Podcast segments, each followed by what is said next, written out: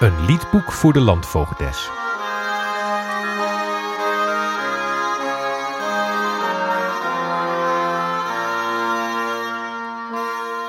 In de 15e eeuw had kunst een heel andere functie. Een schilderij met een religieus motief moest in eerste instantie aanzetten tot contemplatie over het geloof. Hoe intenser en fraaier het schilderij, hoe heftiger de aangeroepen gedachte. Maar kunst die vooral mooi was, werd veel minder gewaardeerd dan sieraden en tafelgoed. Die kon je tenminste uitstallen en gebruiken. Een vernuftig gemaakt zoutvaatje in de vorm van een struisvogel werd even hoog geacht als een vakkundig schilderij of een fraai verlucht handschrift. De adel was vooral geïnteresseerd in de hoeveelheid kunst die hij bezat en hoeveel kunst hij kon geven en ontvangen. Hoe ruimhartiger een heer gaf, hoe hoger zijn aanzien. Het duurde nog ruim een eeuw voordat de adel hun verzamelingen ging specialiseren, waardoor uiteindelijk kunst om andere redenen werd gewaardeerd dan functionele. Maar zover was het nog niet.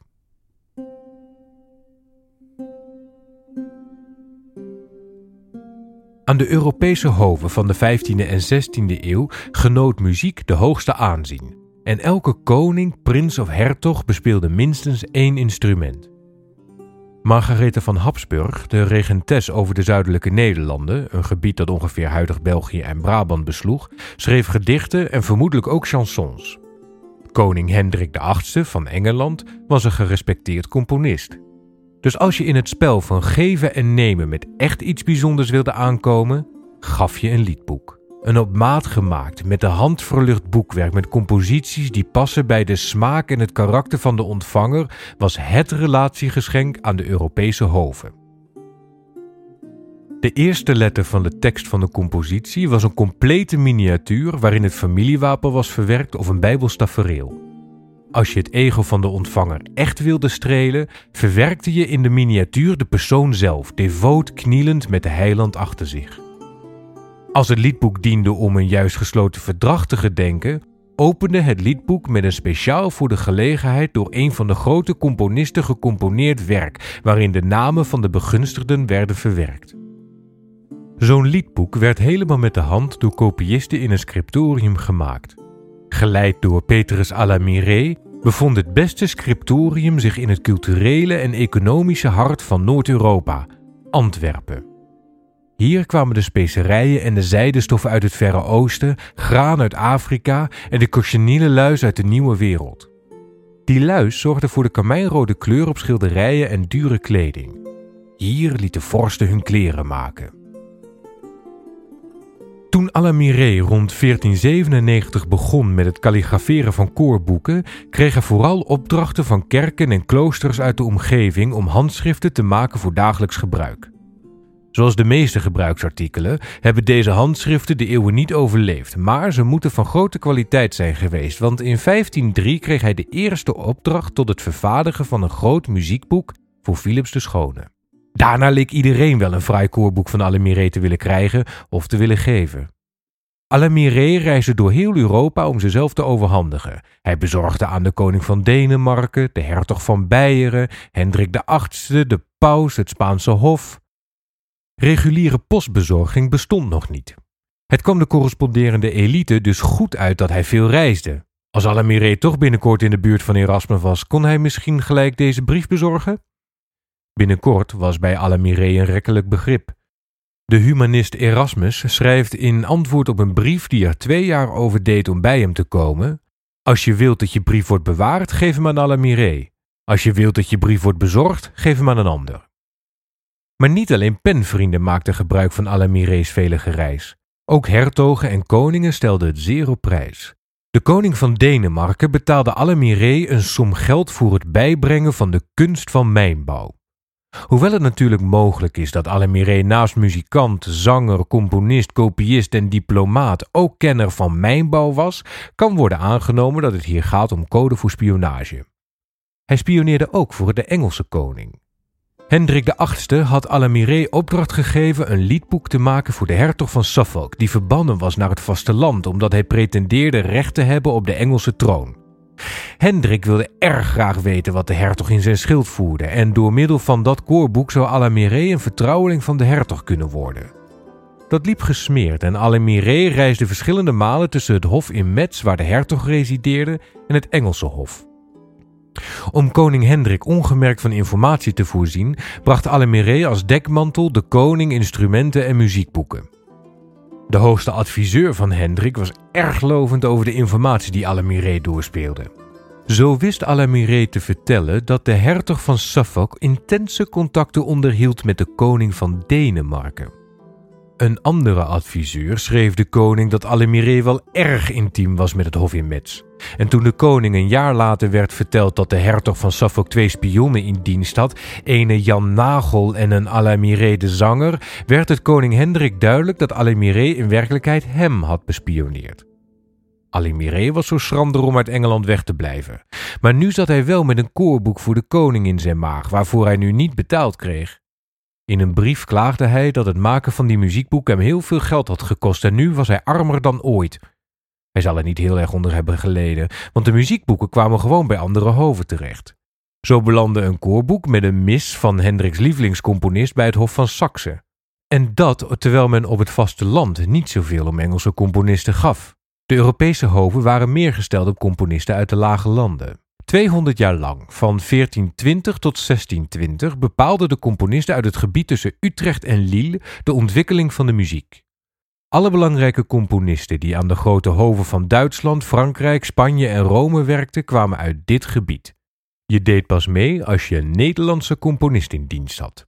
Dat betekent alleen niet dat er in het Nederlands werd gezongen, want van oudsher was de religieuze muziek Latijn en de seculiere muziek Frans. Hoofse liefdeschansons waren misschien wel de populairste liederen in die tijd. De Hoofse liefde ging vooral over onbereikbare liefde, een restant uit voorgaande eeuwen toen het ideaal koene ridders voorschreef de liefde te verlangen, maar niet te concipiëren.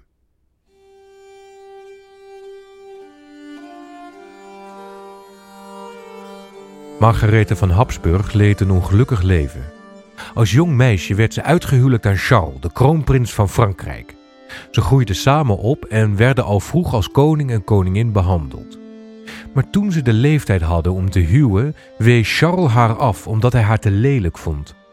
Margaretha werd van het hof verbannen. Ze trouwde met een Spaanse prins, maar die stierf een half jaar later. Vervolgens trouwde ze met een graaf, die drie jaar later stierf. Haar ongeluk werd berijmd door haar hofdichter en op muziek gezet door de hofcomponist Pierre de la Rue, oftewel Peter van Straten. Als haar lievelingscomponist wilde Margaretha zoveel mogelijk van zijn composities hebben.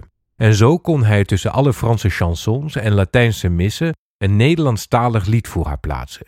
Min hert altijd heeft verlangen.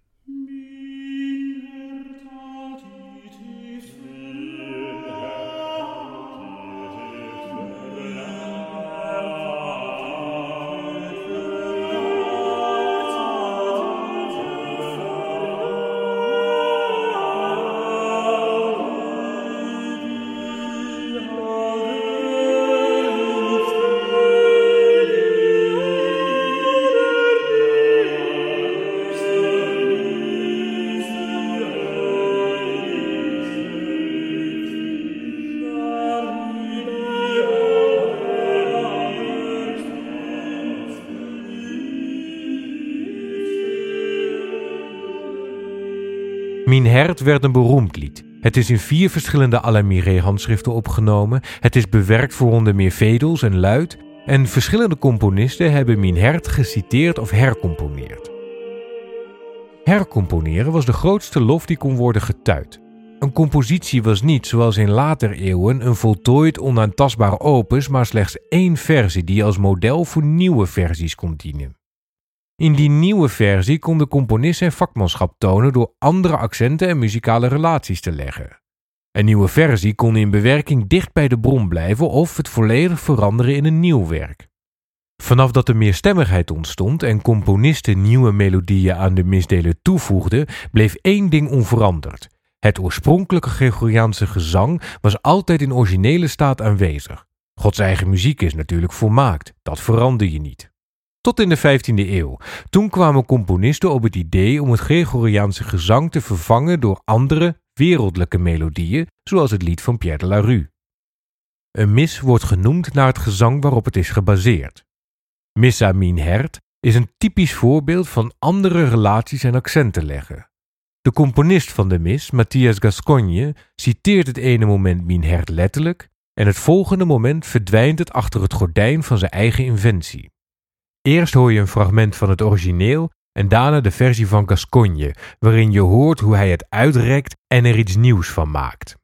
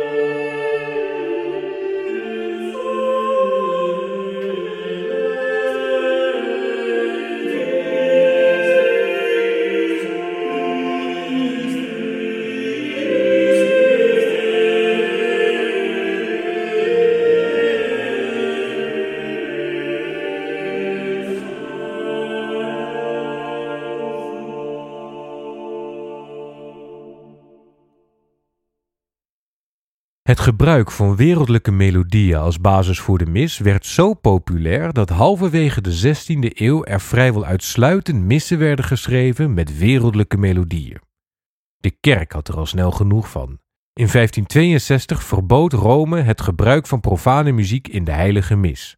In Italië stierf het gebruik snel uit. In Frankrijk was het alweer uit de mode en Duitsland trok zich er niks van aan. Maar ja, die werden toch al protestants.